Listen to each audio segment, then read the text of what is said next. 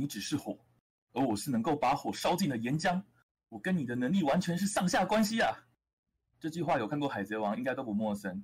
由于这句话说出的时间点呢，是《海贼王》剧情的一个很重大的转折，再加上这句话像嘴炮一样突然生出了岩浆果实克制烧烧果实的设定，能让这个场景呢，甚至被人家戏称是尾田物理。大家好，我是逆属性大师莉莉莉。大家好，我是暗属性猛犸象 DC。欢迎大家收听《低力宅生 EP 二》，我跟你的能力是上课下的关系。令人印象深刻的游戏属性设计。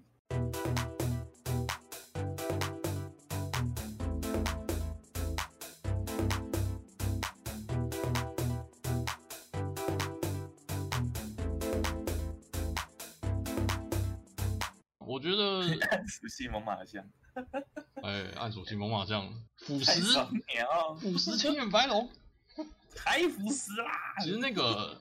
就这应该有玩过游戏王的，应该才会知道吧？就是就要不要跟观众解说解说一下？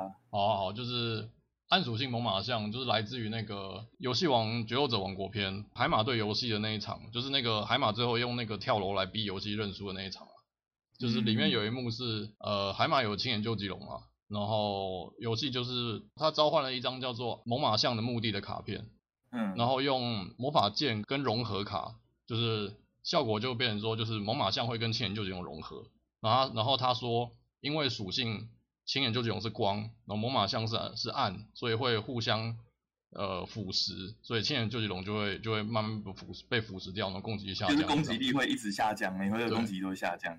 对，然后这一幕很扯的是说，妈的猛犸象这张卡根本就不是暗属性，它是地属性。不是重点是它画面，它动画如果是写错就算了哈，它根本动画上面的卡右上角就写个地。然后游戏王就看，然后游戏有武藤游戏就看那张卡说它是暗属性，然后龙在你的青眼白龙上会扣攻击体，真的很靠北，看他直接口胡哎，真的是用嘴硬规则哎，我就觉得超。可是可是那个真的没办法，就是我我我能懂他这一幕为什么会这样子啊？因为原作的漫画里面的这一段啊，嗯、高桥和希画的出来，就漫画里面画出来的猛犸象的确是暗属性。哦，可是那个时候死卡印的，是不是？对，可是决斗者王国篇跟战斗城市篇就是。他们的习惯方式都是，就作画的时候就是直接把石卡的那一张印上去，贴上去，就所以就会变成石卡跟那个漫画其实本来就有设计不一样的，所以你拿出石卡来直接看，发现，干其实跟漫画根本就不是同一张。应该说动画动画台词是漫画台词，然后但是画面上显示的是死卡的状态，对，所以就完全就冲突。那还有一个另外一个例子啊，就是同样那个影片最后有那个啊，城之内方盗墓者。你记得吗？呃、就是就是，然后是什么？他把它压在陷阱卡上还是什么？就是那个？他说发动魔法卡盗墓者，可是他他拿起来特写的那张死卡盗墓者是陷阱卡。哦，就这也是那个啦，啊就是、一样的例子，因为漫画本来的盗墓者设定是魔法卡。对，所以所以也不能算就是动画组的错误，那应该说算错误，但是没办法，因为实体卡出了，他就照实卡印。就然后剧情不能改这样，就就动画组没有特别为了漫画情节再去把实卡，就是把它再 remake 一次啊，就直接把实卡哦同名字那样就印上去，然后就是也没去对到底是不是台词合不合理啊？那我我们回到我们标题上，因为我们还是要讲讲解一下标题嘛。那你当初在看海贼王的时候，在在这么激励人心的顶上战争的关键时刻，听到这句话，你有觉得很突兀吗？还是？就是觉得很感动，所以没什么特别的感觉。哎、欸，其实其实没有突兀哎，我当时就是很顺顺看过去，我想说，哇靠，哇赤犬好强哦，原来岩浆果实可以把火焰烧掉，好强哦。然后，但其实我也是这样觉得，就是、啊、都是后面有人吐槽的时候才会想说，哎、欸，好像就是怪怪的，为了推进，对对对，好像也是为了推进剧情，然后故意生出这个设定。其实，他当初那个剧情的渲染力其实还蛮够的，就是你看的时候真的不会去想那么多。我当当下真的不会觉得，当时觉得哦。OK，哦，原来岩浆果实是更上一层的，就是它可以对抗烧焦果实。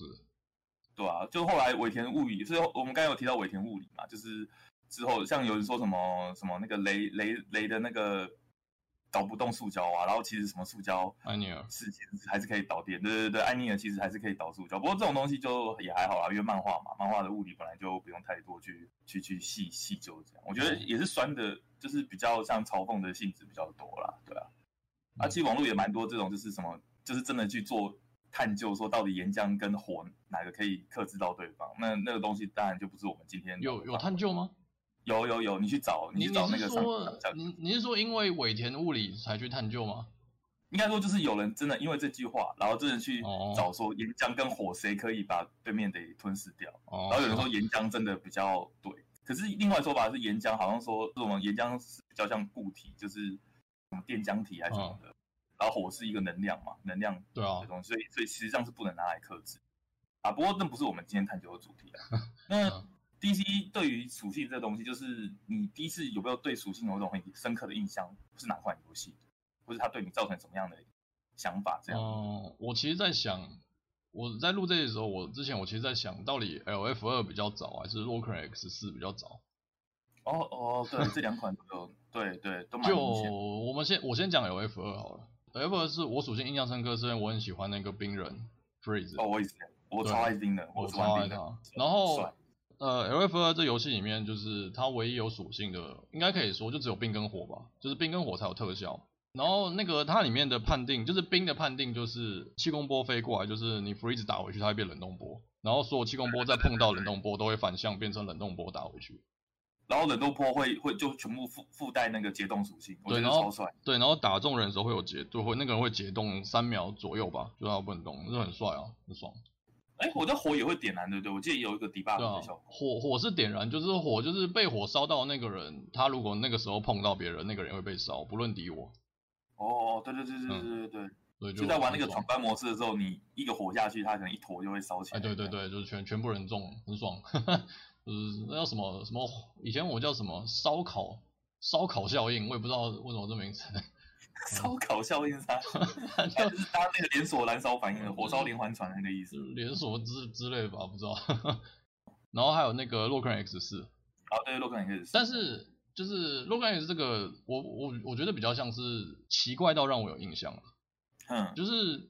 如果有玩过洛克人系列都知道，就是其实洛克人每一代都有巴拉魔王嘛，然后巴拉魔王各自的特务其实是有克制的，就比如说你拿 A 魔王的武器去打冰魔王的时候冰魔王会扣的血比较多，而且可能有一些那个呃特殊的特效，它可能会硬直很久之类的，就是每一代基本都是这样。可是呢，X 四嘛，X 四大家都知道，X 四有个新的亮点就是你可以选择用杰洛破关，对吧？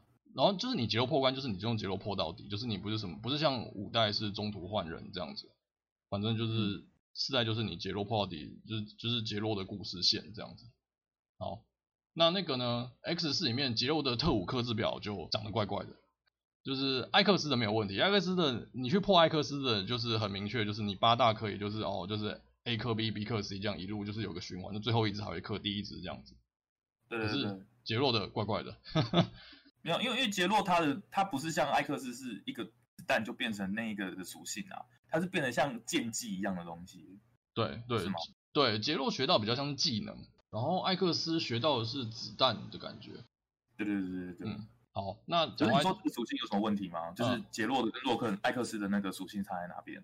哦，就是杰洛有几个，他有分几个状况，就是第一个是他拿到的武器可能根本就不是拿来攻击用的，就是像那个打海关的时候，杰洛拿到的是那个空中冲刺，就是官方叫飞燕脚。就是你空中可以按自己可以 dash 的那个、那个、那个技能。对。那那你那这个只是移动技能，跟你不能拿，就是你拿去撞人，就是就会损血。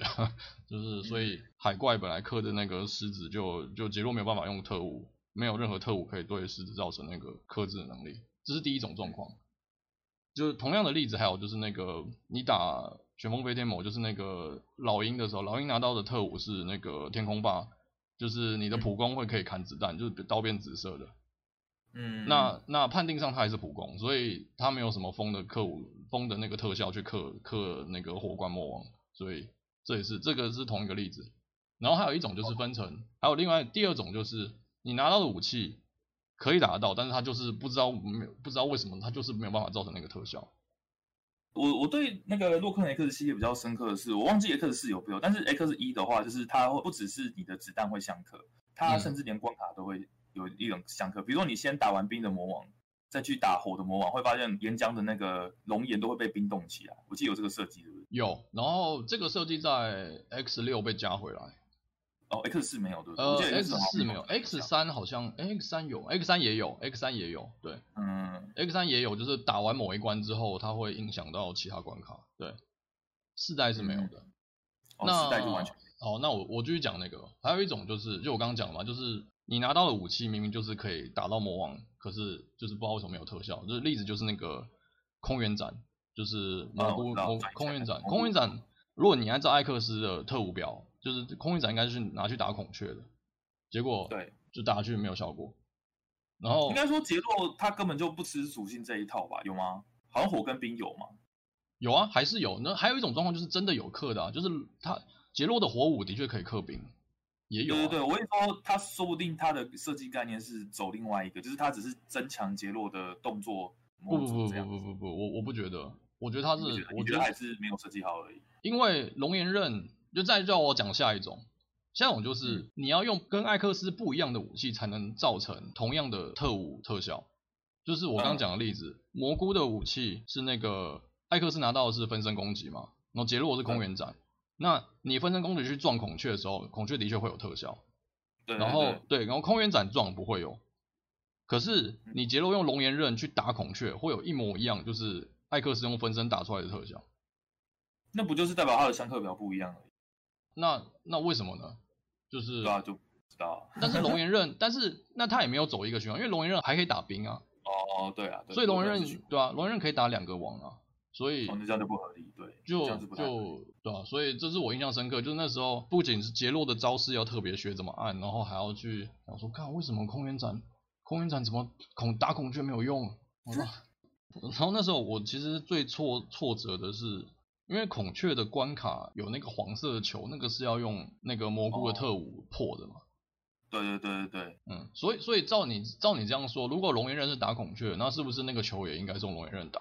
那、啊、结果不是啊，那个球是用空元斩打的，所以所以我就那时候就那时候真的就有点挫折，就是哇塞，好不好？就是那个蛮蛮困惑的，就是你在玩的时候，以前的那种历代那种相克的那个概念是没有办法适用在杰洛这个角色身上破关的策略上。我那时候给自己的解释就是，好啦，杰洛机体比较强，就是有一点 nerf 是可以的，就是 杰洛条款，对，杰洛条款啊啊啊！像我对属性印象最深的是，我以前那个玩 online game 的时候，第一个玩的是魔力宝贝，就是我虽然没有玩很久，但是我第一个碰的是这一款。我小时候其实我对于这种四个属性啊或什么东西，我是觉得很帅很酷的，但是我现在完全不这么觉得。因为，因为因为那个时候啊，就是魔力宝贝的法师叫做魔术师嘛，然后你一个魔术师可以选十种法，十个法术空格。然后那个时候我我叫贪心，我想说啊，火水地风每一个都学，嗯，就是它有分单体，然后一个横排吧，还是直排忘记了，哎，好像还是二乘二，反正就一个比较小范围的，然后再一个全体。可是你每一个属性的那个法术都分这三种，就是低阶、中阶、高阶啦，可以这样去形容。那这样的话，你分在四个属性上，你不就有十二个法术要学？对，你才能够全部通。可是我跟你说，你只有十个法术格，然后我就想说，这样这样要选两个，要抽掉两个属性，我很不愿意啊。我觉得这样很不完整。就像我以前说过的，我有一种算是收集癖的感觉，我觉得这样很不公平。嗯、那怎么办？所以从此以后，我就就是我之后我就再也不玩法这个职业了，不管任何游戏。哦，因为这一款的关系。对，就是他都有一个很深的印象，就是。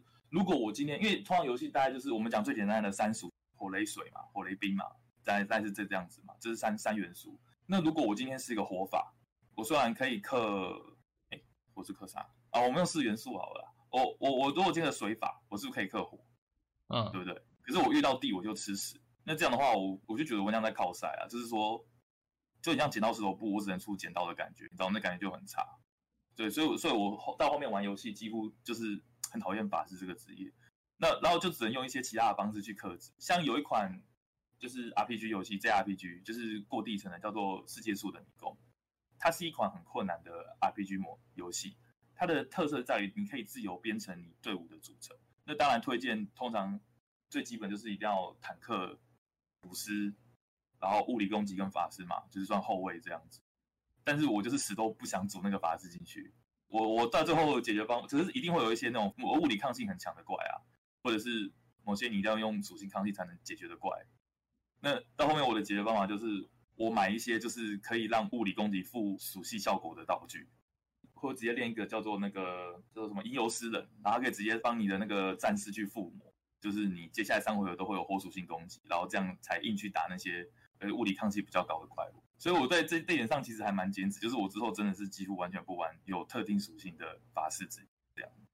啊，可是你不是讨厌法师，你是讨厌那个属性，就是你法师只能精一种属性的这种设计吗？对对对，我很不喜欢这种感觉。对，就是我不喜欢单一属性，像后像有一款后来我打破我这个想法是那个《火炬之光二》，这个游戏也有属性攻击这件事情，可是它不一样的是，它有一招叫做什么临近攻击还是灵光攻击，我忘记了。它的那一招攻击就是它一次射出全属性的子弹，各一条这样，就是它一喷就是火风冰、火风冰、火风冰，然后这样喷、这样喷、这样喷。然后我就看到这个，我就想说啊，这完全满足我要全属性的需求需求，所以我就组完那一个流派这样子。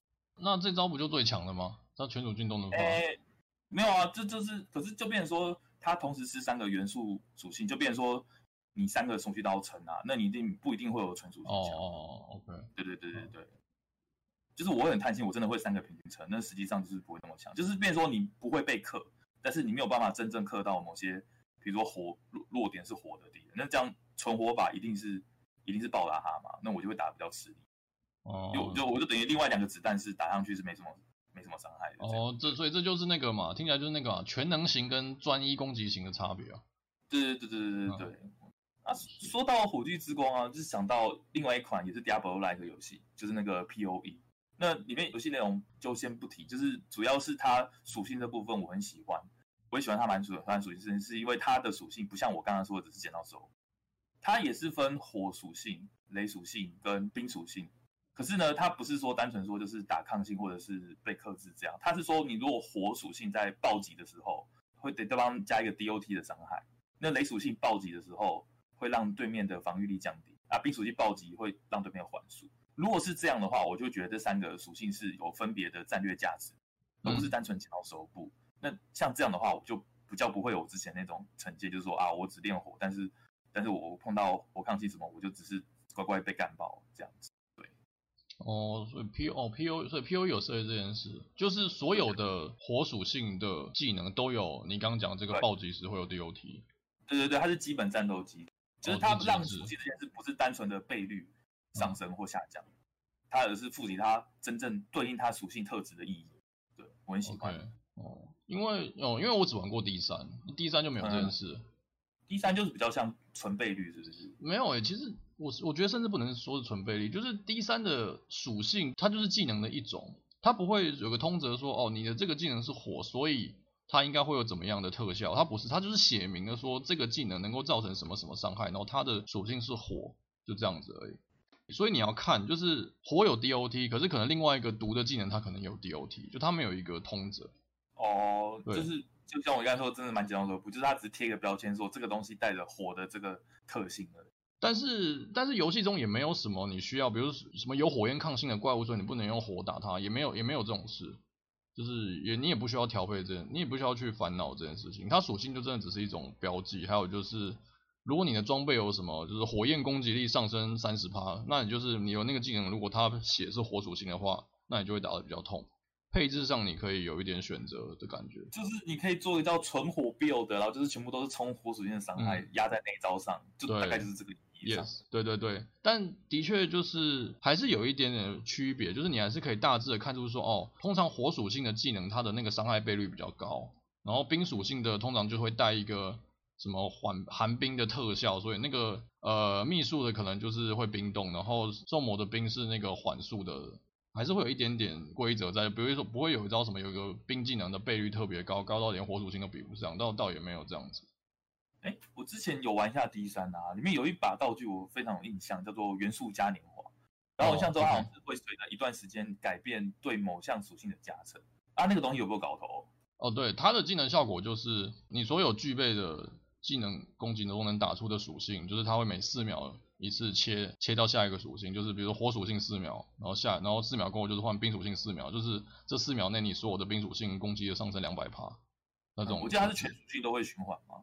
啊，那、如果这样的话，我可以有个 build，就是我一招火招，然后一招水招，然后就是准备好，就是我这四秒钟一直打火，然后在下一个循环四秒钟，然后一直打水，然后这样做是很高的伤害，有这种主流的 build 吗？嗯，DH 是没有，因为 DH 都是靠一个技能当做核心，比如说那个那个不洁就是靠多重射击这个技能去打出最高的伤害。那你选的多重射击的属性，那就是一个属性了嘛？你不可能每四秒再换一个多重射击的属性。所以哦，我记得 D 三好像你只能选六招嘛。对，因为 D 三的 build 是围绕在你的装备或者套装效果上有对某一个技能有特大的加成，比如说它，比如说它很夸张，什么多种射击的伤害加一万倍。所以逻辑就变成说，我这六招主动技，我可能只有多种射击是我真的有在用，攻击招对，其他五招是辅助的，对啊，所以所以我这样玩起来就是元素嘉年华就会变成说我这四秒钟多打几把多种射击就会爆很爽，然后其他时间就是在等，就是算等等这样。没错，一般般对。然然后秘术的话，我记得因为秘术我我好我好几季没玩了，就是秘术塔拉下的 build 就是有这种你的元素，你的全元素伤害会上升。所以秘术的 build 本来就就有点接近你的那个概念，就是它会它的技能配置就会需要每一个属性都都会按一招这样，因为你这样的伤害才是最高的。嗯嗯嗯，对。但是秘术也不太会装元素嘉年华的样子，我记得我记得至少我那时候没有了。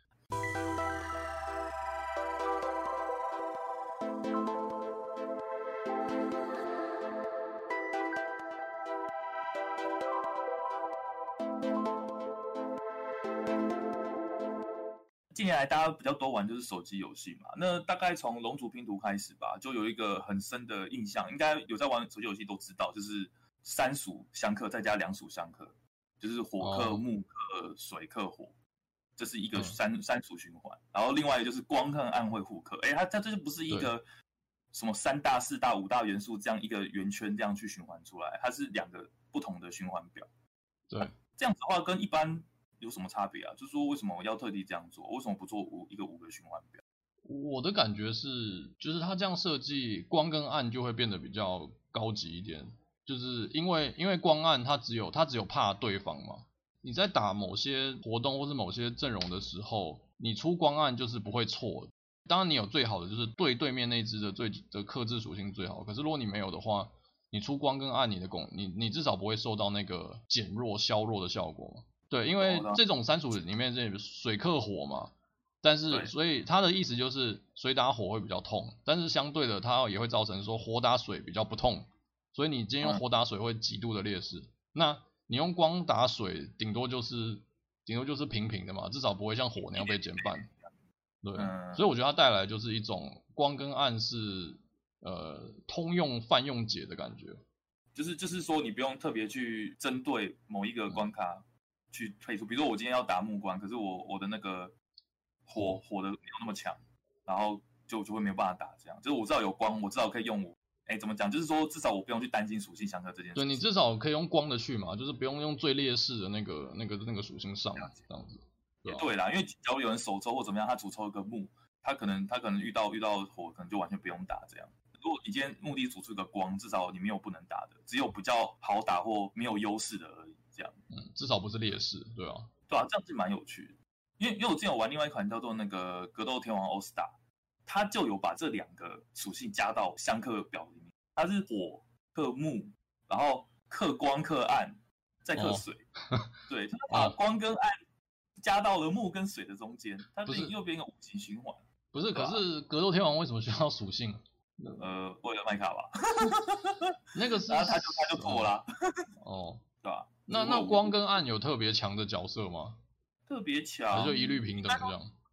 应该说以这个循环表来讲，它是它是一律平等。对，啊角色有没有特别强？这我就没有研究，我不知道现在 meta 是什么，很久没玩。但是至少就是以这个表来看，它并不像其他游戏是跳脱出来的存在这样。哦，所以你说是什么风克暗光是不是？对对对，风克光，克光然后光克暗，然后暗克水，然后暗再克水，对。他就这样插入了那个三大循环、哦、三大元素里面。好吧，我我不知道，我试着想要理解有没有什么自然界常识可以帮助我理解这件事，可是好像有点难。我觉得没有，哎、欸。我我一直有在这款游戏看到这件事。讲到有什么特别的属性，就是我还有一个有印象，就是那个在玩以前《三国无双三》的时候，跟《三国无双四》的时候，哦、它里面有那个阳属性跟阴属性。那个玉嘛，对对，玉那个对装备那个装备属性玉，对。然后阳属性就是破防，就是有点像增伤的概念，会打出增伤的那种。对，就是就是防御的时候也能造成一些伤害。对，哎，但是阴属性是干嘛的？我就忘了。阴属性那个那个，我记得我记得，嗯，就是那个血量扣血，就是我记得他小兵有几率会斩杀。哦，斩杀哦，对对对对，然后对武将会有大几率暴血。哦，然后小小小兵的话是几率斩杀，其实也蛮蛮有意思。就以像这些例子来讲啊，其实好像就是大家都已经很习惯嘛，就是水就克火嘛，然后火克风嘛，风克地，然后地克水嘛，对不对？嗯，就是十大元素的话，大概是这样循环。可是我之前玩过一款啊，小时候玩款我超级喜欢的游戏，叫做《精灵幻境》。它的故事背景呢，是它有四个元素的召唤师，然后分别召唤也四个元素的精灵，然后进行作战这样。那它也是像一般很常见的，就是火、水、地、风四大属性嘛。可是它这个游戏呢，对我一个很印象很深刻的一件事，就是它火水不相克这件事情。就是它的相克既然是水克风，然后风再克火，嗯、然后火再克地，然后地再克水。水克风，风克火。对，然后火克地，地克水。OK，所以火跟地、火跟水是根本就隔了一个，就对了。对对对，火跟水是没有倍率的。就那时候小时候觉得很奇怪，啊，因为因为因为这游戏它真的是完全就是在吃属性元素属性这件事情。就像我刚才说的嘛，你的召唤师本身就带个属性，那你召唤这些精灵的话，也是吃你属性的相性，就是你火的角色造出来的火属性，好像我记得位阶会比较高吧，还是怎样，反正就是有一定的加成。然后这游戏如果你火，就是如果你定属性，你火去打地，呃，火去打风，刚才不是说吗？风是克火嘛，那你火去打风，不止伤害会减少。然后甚至连命中率都会变低，那你就几乎不能打。可是就是就是说，你又会常因为习惯，然后用水去打火，然后就会造成说，哎，为什么我打不出一个有效的伤害？其实就很困惑。我小时候其实常打得很乱，你知道吗？那你你后来有想过说，为什么它是这个相克表吗？我后来就是，是有什么资料？那时候一直就是死背嘛，因为我小时候嘛，我、嗯、我不玩，然后我就玩游戏嘛，我死背。当、啊、时直到我最近想到这这款游戏以后。我还上网去查，然后这好像是相生表哎，这个顺序是四大元素的相生表，而不是相克。可是它游戏里面又是做相克的系统嘛，就是它是照这个顺序，因为相生是这个顺序没错，水生风，风生火，火生地，地生水，对吧？哦，哦，是五行哦，它它是这样子的逻辑。哦，是五行哦，哦，对，它它它是西方的啦，所以只有四个，但是其实跟五行很类似，对。哦哦哦，好，对我现在终于懂了，就这个是相生啊，就是对对对对对，它是相生的顺序，它的箭头是相生的顺序，嗯，OK，对对对对对，像我以前玩的另外一款游戏就是叫《轩辕剑三外传天之痕》，这款就是大宇做的嘛，那应该蛮多人有印象，因为那一代真的非常好玩。那它里面就放入这个系统，就是它是五行，就像你刚才说的，它是五行，金木水火土。它这游戏有个特色，就是它不止相克。它还相生，就是说，如果你今天用相生的顺序去打的话，比如说水生木嘛，那你用水技能去打木属性的敌人，是会帮他加血的。是哦，这么硬，蛮哦。对对对对对，他他蛮硬的，他他他不是只有相克而已，你要去记相生。可是他在说明书上就说的很清楚，他有用一些叙述句去给你这个概念，就是教你怎么背这个表。他是这样讲哦，他是说，由于火会烧把东西烧成灰烬嘛，对不对？嗯、所以火生土，所以火生土，然后。土里面有矿物，所以土生金。嗯，金会融成，就是铁那些东西会被火融化嘛，对不对？嗯，会变成金水或者是铁液这种那种那种东那种意义太重嘛。这是对，这是五行的定义没错。可是他用在游戏里，他在说明书又加注了，他真的把这件事一个一个说出来，而不是说整一个表说木生火，火生土，土生金，金生水，水生木，就就不是只有这样，他是真的有跟你讲这件事到底怎么发生。然后我小时候印象就很深，而且你也不用花时间去。查表什么的，你一一看就想出来哦，是这样的循环关系，我就觉得他这件事蛮用心的。